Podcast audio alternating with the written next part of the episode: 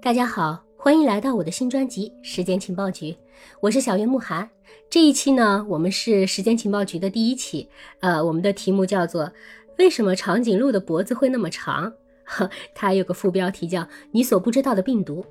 呃，今天呢，就请我这个不愿意透露姓名的老公和我呢，我们一起完成这期节目。打个招呼吧。 Hello，大家好，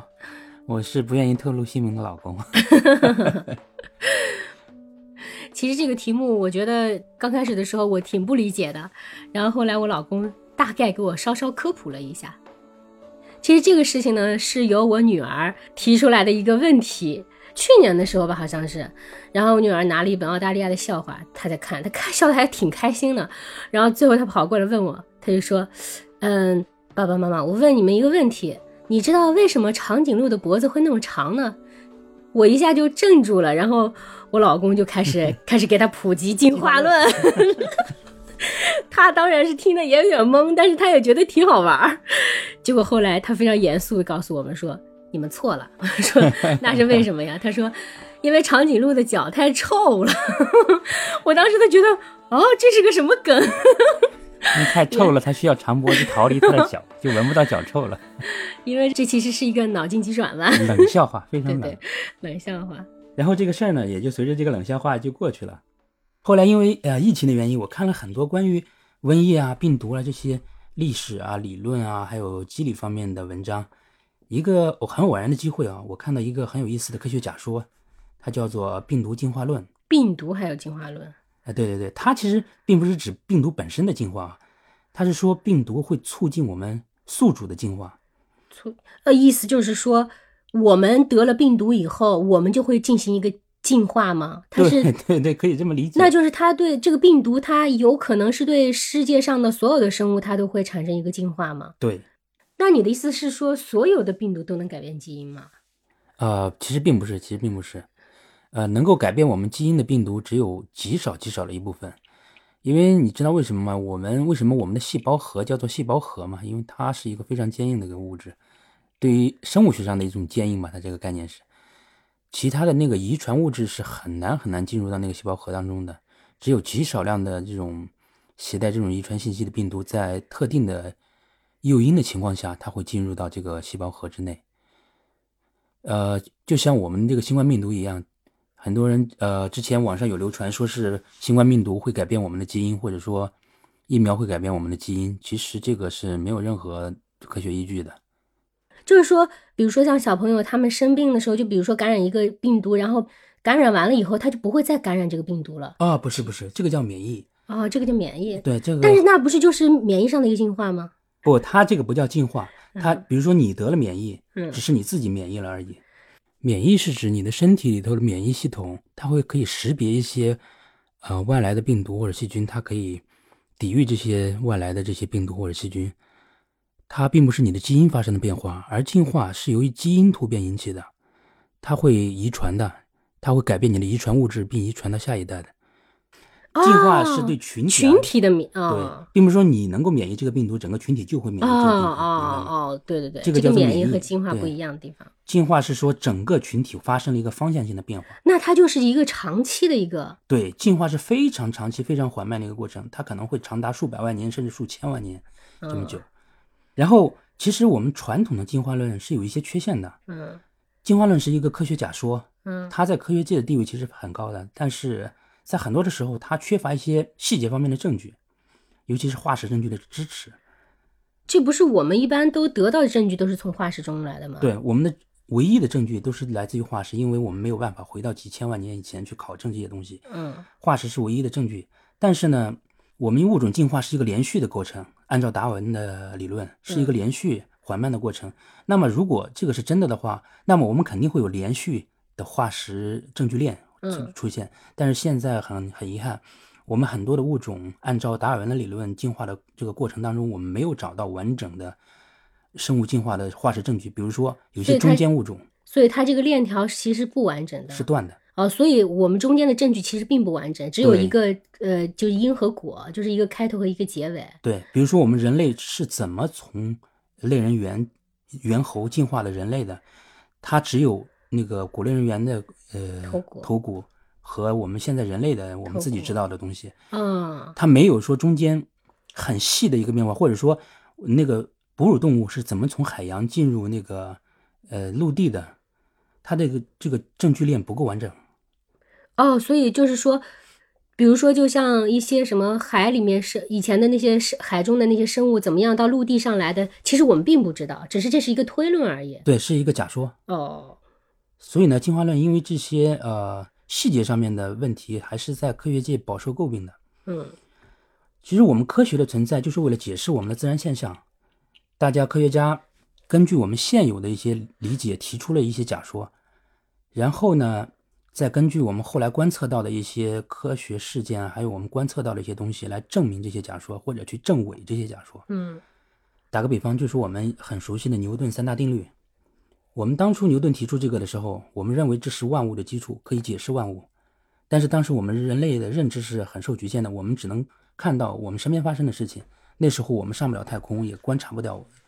像质子、中微子这样的微观世界，嗯所以我们以为它是一个宇宙的终极奥义。但是后来发现其实不是。根据牛顿的三大定律，我们可以推算出离太阳很远的一些行星的轨道，它的运行轨迹，可以预测出它的以后的运行轨迹，嗯可以预信可以预测的非常精准。嗯但是我们当我们拿这些牛顿的定律去预测，或者说来推算离太阳很近的一些天体的时候，比如说金星，我们发现会出现一些偏差，而且这个偏差是超过误差的范围之内的，我们没有办法解释。刚开始的时候，哦，那就是说它其实并不能呃用在所有的这种推理上面，对对，它是有局限性的。但是它还是大多数的都是准的，对但是有少数的这种有偏差。对，后来我们发现一个变量是什么呢？质量，嗯质量会引这个引力吧，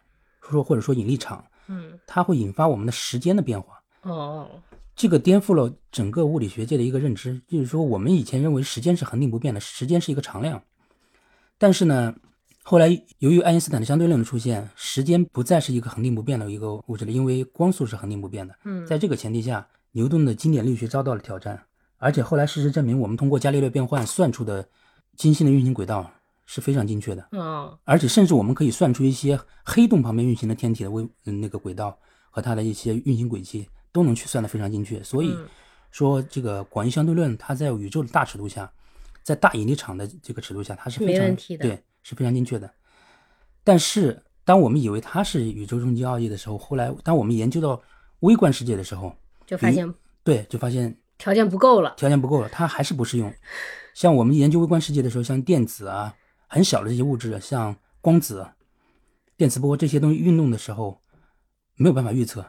完全没有办法预测。然后后来我们又发现了量子力学，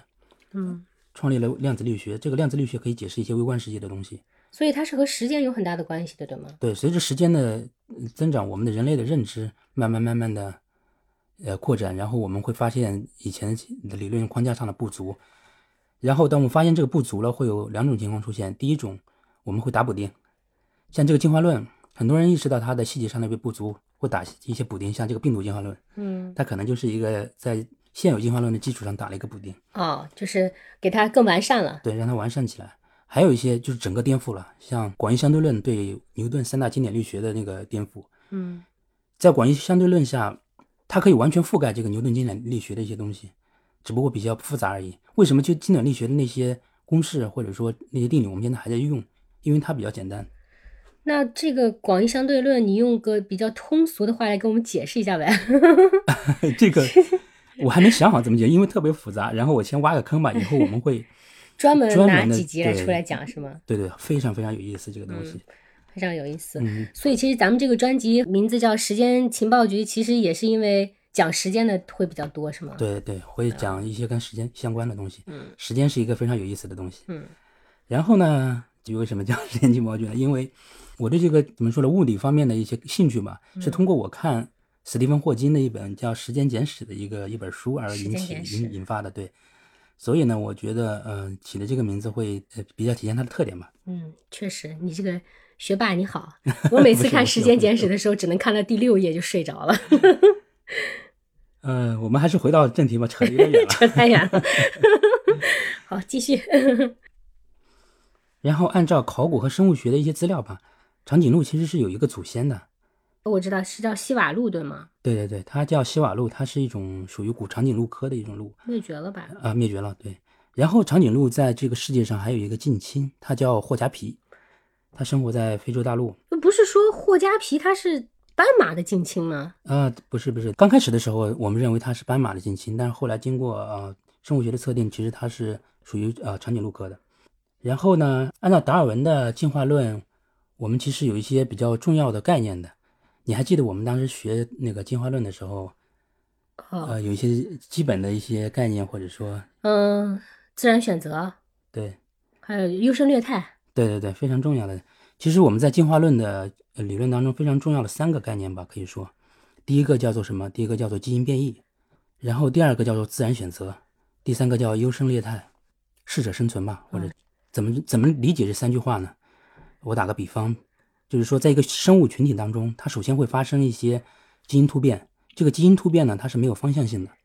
没有选择性的，它会向各个方向去突变。一个群一个群体当中呢，有一些东西这样会发生这样的变化，有一些有一些个体呢会发生那样的变化。比如说，有的人变丑了，有的人变帅了，有的人鼻子变长了，有的人啊、呃耳朵变大了。所以长颈鹿的脖子变长了。呃，对长颈鹿它当时会发生一些脖子变长，有一些可能腿变短，有一些呃眼睛变大了，这个是嗯同时发生的。嗯然后呢，什么叫做呃自然选择呢？就说自然界它的生物的生存环境也会发生变化，比如说呃连续几年的干旱，或者说连续几年的大雨，或者说太阳的周期发生了变化，气候发生了变化，气温上升或者降低。然后最后一句叫适者生存，就是说在这个自然的环境的变化下，有一些特定的基因突变适应了这个自然环境的变化，然后这些物种被自然选择了下来，它们得以生存。其他适应不了的，最后就灭绝了。嗯这是达尔文的一个经典理论的呃通俗的一点一点的解释吧。嗯然后呃，对于长颈鹿的这个案子上，我们可以再仔细想想，其实这种假说呢，呃，不是说长颈鹿为什么脖子那么长，用进化论来说，就是说它可能在生存的过程当中，那个树越长越高，越长越高，它不是就吃不到那个树叶了吗？然后它就会脖子变长嘛。对，这也是所以其实这个是不是很合适的，是吗？这个理论，这个理论吧，它其实是迄今为止最广为接受的一个观点。然后，它是那个最早的时候是法国的一个动物学家，他叫让巴蒂斯特拉马克，嗯他第一次提出的。后来嗯经过一些完善，这个理论，这个假说嗯慢慢的被大家接受。然后，其实这个假说也是受到一些质疑的。嗯，我们大家可以仔细再想想，这种假说在某些方面不太经得起推敲。按照进化论，基因变异是不定向的，而且是个体性的。那就是说，怎么说呢？就是说长对，颈鹿就是你刚刚说的，可能这个人变帅了，那个人变丑了，对对对对对，然后会自然选择。怎么自然选择呢？就是说环境发生变化了。那我们想想，是什么样的自然环境的变化会导致长颈鹿它比如脖子变长的这种个体会存活下来呢？就是说，可能高处的一些植物，长得高的植物，呃，活下来了；低处的一些植物都死了，然后导致脖子党的长颈鹿吃不到树叶，树叶或者说植物没有然后食物了对它嗯生存不下来，然后脖子长的它活下来了。但实际上，我们仔细想想，这种情况实际上在古代可能没有发生，为什么呢？因为和长颈鹿同时期的一些其他物种，比如说一些牛啊、羊啊之类的这些东西，它们也没有群体性他们灭吃绝，草啊，对，它们脖子也很短，但长颈鹿也可以吃草啊，它也可以趴下吃草啊。如果说短脖子的长颈鹿灭绝是因为食物的原因的话，它为什么不吃草，对吧？然后按照达尔文的进化论，还有一个方面就是说，进化是缓慢进行的，可能长达几千万年，甚至上亿年。所以说，这个假说还有一个很大的缺陷，就是说，至今为止，人们从来没有发现过介于西瓦鹿和长颈鹿之间的中间物种，也就是说，中颈鹿的化石，哦，就是说是没有变那个化石的，没有没有，至今为止没有发所现过。以其实它的这个证据链并不闭合，对，不能完全支持这个假说，嗯，所以这个假说是从逻辑上推出来的，并不是现实中对有没有实际实际的那个证证据证明。的。另外就是说，长颈鹿它这个进化是一个复杂的一个系统工程，嗯它并不单单是仅仅脖子变长了，或者说腿变长了，因为它脖子长、腿长，它还需要一个更强大的支持是什么？它心脏，它心脏也要同时变强，嗯，不然的话会导致一个什么情况？它脖子很长，它的头很高，它的心脏如果血压不够高的话，心脏不够强大的话，它把它的血供不到它的头顶上。对啊，它脖子那么长，它那个血怎么上去的？对，其实长颈鹿的血压是很高的，它有嗯六百、六百，对我们人到一百五以上就是高血 压了。六百，所以说，它的高血压还会带来另另外一个问题，在这种血压下，它如果低头喝水的话，你猜会发生爆什了么事吧？儿？血管对要爆了。 对，它头部的血管都会爆掉，它都会脑溢血。长颈鹿的那个头为什么没有爆呢？这是因为它的脑部还进化出了一个组织，叫做迷惘组织。迷惘组织，对，它是一个血管群，它能够让长颈鹿那个脑部的血哦压，它是它是协调血压的嘛？，对对，让血那压就是保持和正那常个变压器 差不多对，嘛可以这么说，它就是长颈鹿的一 个变压器。对血压的变压器。所以说，长颈鹿不管怎么活动，它低下头喝水呀、它甩头甚至跳舞都没有问对题，，，打架的时候啊 对，把它头甩甩脖的，子甩的可欢了。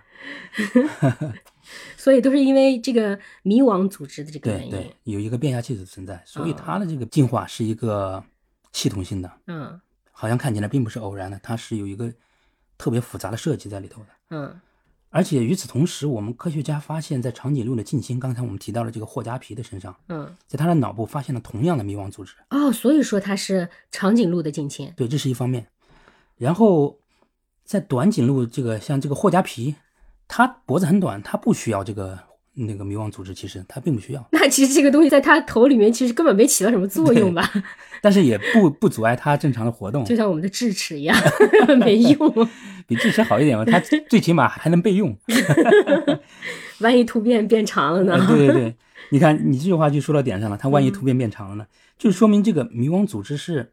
哦，先于脖子长长，它对先有的。对对对对，它是就是为了长长脖子做好准备而出现的一啊个东西。哦，所以说，你可以这么理解，就是说整个系统都是在为进化出长腿和长脖子做好准备。它嗯有了先有，它肯定是先有了这个迷惘组织，才长出长脖子，它才会不会死，对不对？嗯所以说，这些都说明长颈鹿的这个变异和进化是系统性和群体性的，嗯它不是那个呃传统的相对论所说的那个个体性，或者说选呃没有选择的。它所以有它是有选择相的悖的吗？对它这样看上去和传统的进化论是其实有相悖区别的，是相悖是的有区别的还是相悖的？相悖的。相悖的。对那这些和病毒有啥关系？啊，我们后面会讲，我们马上就会讲到这个 问题。其实大家都知道，生命的最小单位是细胞，嗯但这个病毒呢比细胞还要小。细胞我们所知道的就是有个细胞核，它有细胞质、细胞壁嗯这样构成的一个东西，然后它细胞核内有一些 DNA 的遗传片段，它会指导我们蛋白质的合成。然后这个病毒呢比细胞还要小，它小到什么程度呢？它只有一个蛋白质的壳，然后里头直接就是一个 DNA 或者 RNA 的片段。嗯它相当就是一个皮包皮包壳。嗯然后呢，我们认为它是一个活的非生命体，我们并不认为病毒是一个生物，但是它是活的。嗯而病毒在入侵细胞的同时，病毒当中的这些 DNA 或者 RNA 片段，会和它结合吗？对，它会融入这个细胞里头，哦，它它会会注装入到的这个袋子里面。对，它会注入进去。然后呢，在有一些特定诱因的情况下，这个 DNA 或者 RNA 的遗传片段会进入到我们原有细胞的一些遗传呃遗传片段里里面去，嗯，这个是有证据的。哦，因为在我们人体当中，迄今为止已经发现了十九种来自病毒的 DNA 片段。啊，我们人体当中其实已经从古至今已经融合了很多很多病毒在里面。还有说，我们讲到这个证据的时候，大家有没有关注过二零二零年的那个诺贝尔化学奖？这个基因编辑技术，它就是基于我们用病毒的那个基因片段来卡人体卡 bug，要打补丁吗？对对，给人体的基因打补丁，嗯然后让这个 bug 来实现我们人体的或者说生物其他生物体的基因编辑。当这些病毒的基因进入宿主的基因以后，它肯定会也会改变它宿主的一些基因表达，让宿主的那个变异朝着某个方向去。所以这和这和传统的那个进化论是有一些相出悖入的对。然后以病毒的传播效率来看，这种定向的和群体性的进化就会变得不再难以解释了。嗯因为呃，病毒会在很短的时间内，在一个群体当中大量的散布，嗯尤其是在不能够进行很好的那个防控的一些动物群体当中，它不可能去封城啊什么，对不对？嗯，对，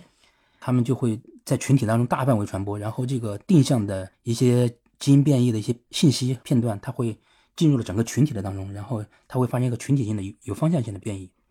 所以就是说，其实人类的这种进化有可能是病毒到了我们的体内以后形成的一个，就是这种基因突变，是吗？对影响了我们的 DNA 和 RNA 的一个片段，然后直接改变了我们 DNA。对，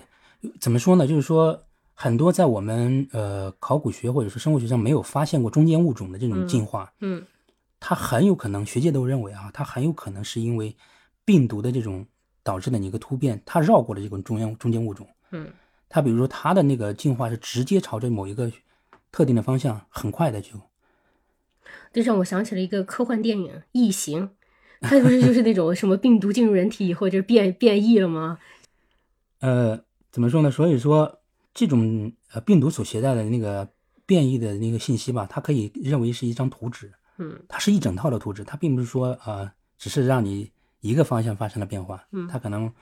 嗯、为了你这个方向变化，它设计了其他一些配套的措施，嗯， 都在里面，这就非常神奇的一件事情。嗯我它是就会让这个图纸越来越详细，然后越来越我它这个图图纸不是说图纸变化，它图纸是预先设计好的，嗯一整张图纸放到那个病毒里头，嗯然后再传给生物体。啊它好像就是这种感觉，我感觉就冥冥中有人，整个地球所有生物或者是人类的变化，它是有人设计好的。那你意思说我们都是生活在一个就是别人设计好的一个生活空间里吗？ 这个东西有点细思极恐，但是啊这个是没有证据支持的，这个是我们产生的一些联想吧，我们嗯推自己联推想论出来联的想东西。对对对，联 自己想。 联想，但是想起来还有挺有意思的， 也也可以说就是说，可以想象，在几百万年以前，在西瓦路群体当中开始流行一种病毒，嗯，而这些病毒当中携带了一些基因片段，就包含了长颈鹿脖子变长的一个哦，一个整体图纸，哦，然后所以他得了这个病毒以后，他就按照他图纸的方向去变异了。对，然后我们开始一步一步的说这个东西是怎么发生的。这个病毒开始在长颈鹿当中广泛的传播，传播的第一个可能发生的事情是什么？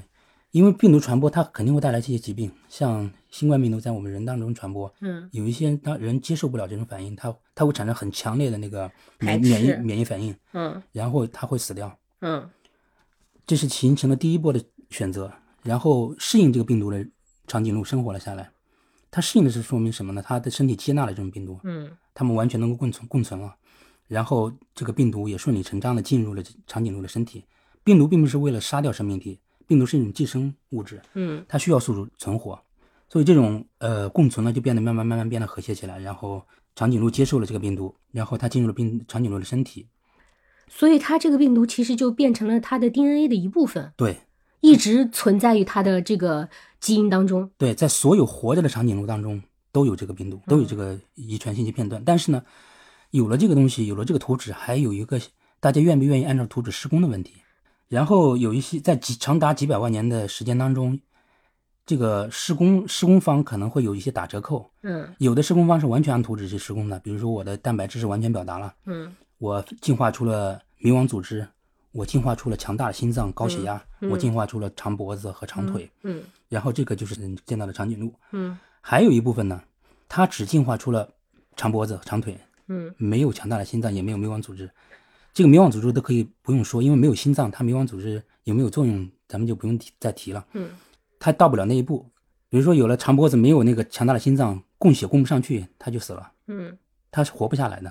所以我们现在没有看到说只有长脖子没有强心脏的这种物种存在。那说明其实有可能霍加皮它其实就是以前的长颈鹿，只是因为它变异的时候没有去对按照图纸变没有异，按按照图纸变异，它所以它变成了一个短颈 鹿。对它只有那个迷惘组织，它没有进化出长脖子，嗯也没有进化出那个、呃高血压。嗯然后还有一种情况，我们可以排列组合，把这四种关键的东西排列组合。刚才我们已经讲两种了，然后现在再讲一个，就是说，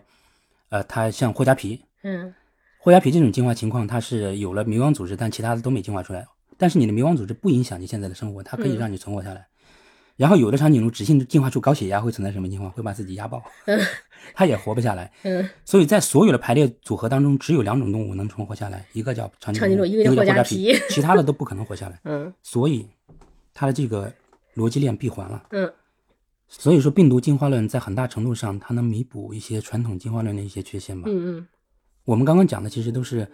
这个东东西是怎么发生的，嗯但是每当我想到这些病毒是从哪里来的，或者说病毒的遗传 信息。它为什么那么完整？它或或者说是谁放在里面的时候，我不敢不敢再往下想。嗯，那就不要想 了，